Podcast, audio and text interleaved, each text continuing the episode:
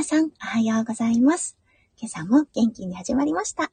オーストラリアからお届け、数秒前より元気になれるラジオです。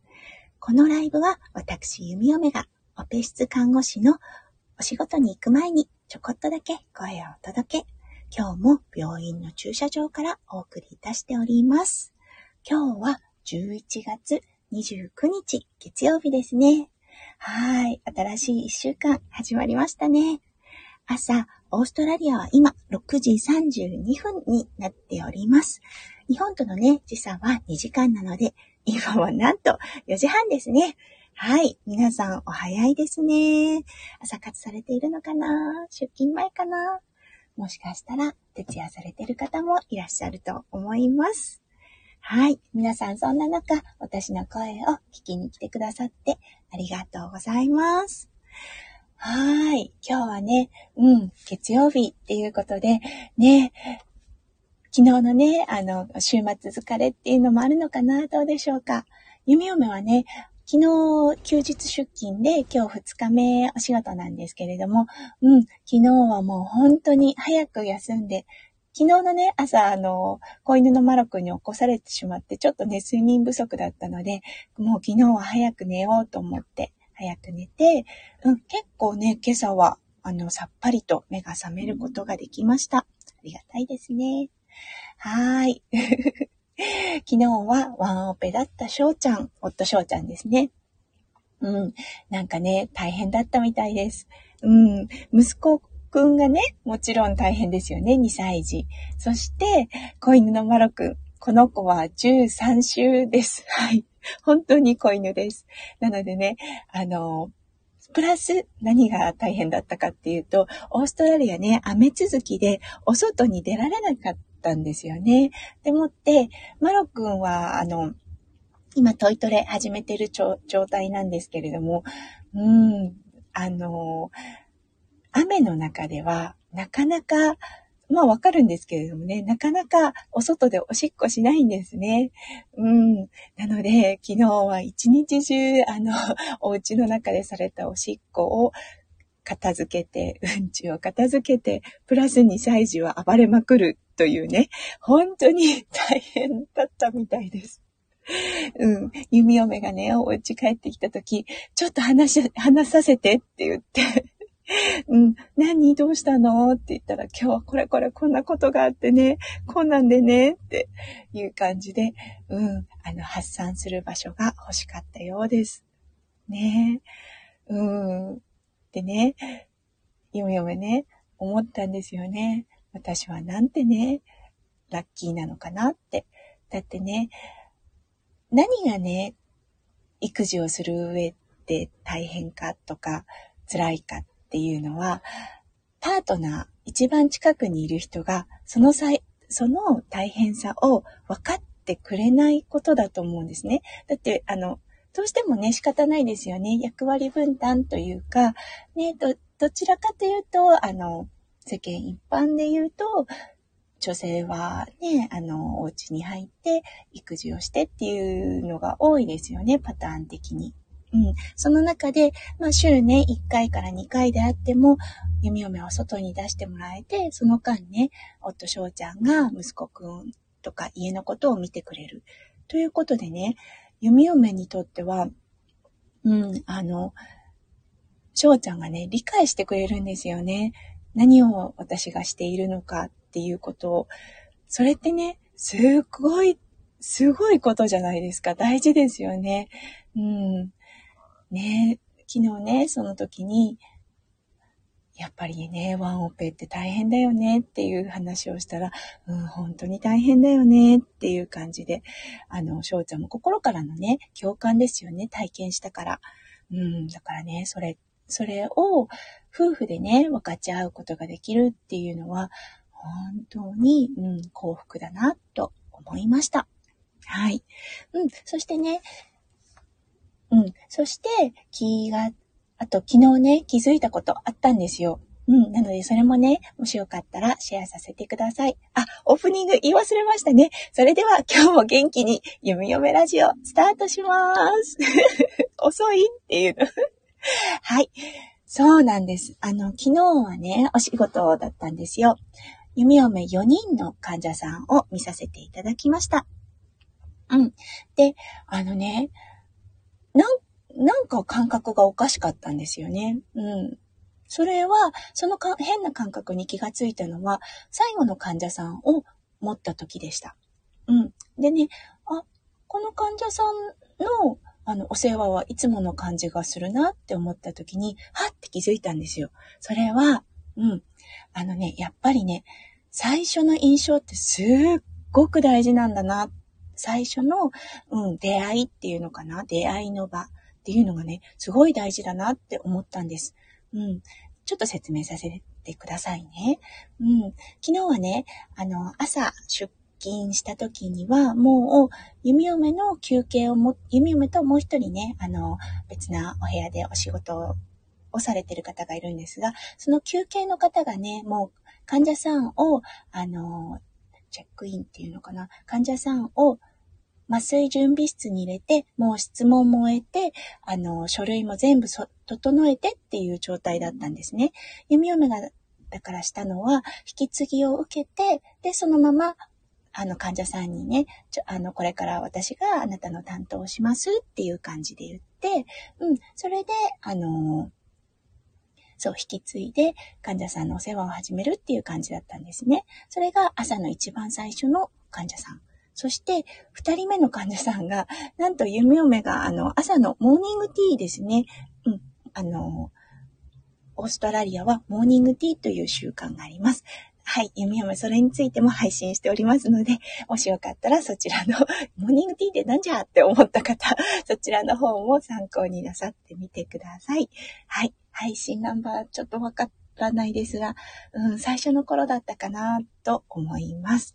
はい。そう、モーニングティーの休憩行っといでって言われたので、あのー、うん、行ってきたんですよね。そして帰ってきたら、もう患者さんが、あの、そう、準備をされていて、コンピューターも、あの、書類も全部揃ってるような状態で、朝と同じような状態になったんですね。はい。そして想像力のある方も、あのね、わかると思いますが、3人目の患者さん、はい、弓嫁ランチに行ったんです。はい、そしたらね、あの、うん、ランチ休憩行っといでって言われて、行って帰ってきたら、次の患者さんがね、もうあの、麻酔準備室にいらっしゃって、もう書類もすべて揃っているような状態でした。そう。なのでね、弓嫁、最初の3人の患者さん、もちろん挨拶はしますよ。これからね、担当をする弓嫁ですっていう感じで。で、あの、ちょっとだけお話とかもするんですが、ほとんど会話がね、されないまま、最初の3人の術中、術後、あ、術後じゃないですね。手術中を受け持ったんです。うん。そしたらね、やっぱり、うん、あの、印象が薄いんですよ。そう。多分ね、患者さんも同じだと思うんですよね。やっぱりね、最初に会った人との会話って覚えているし、その方との信頼関係ってね、やっぱり気づくことができるんですよね。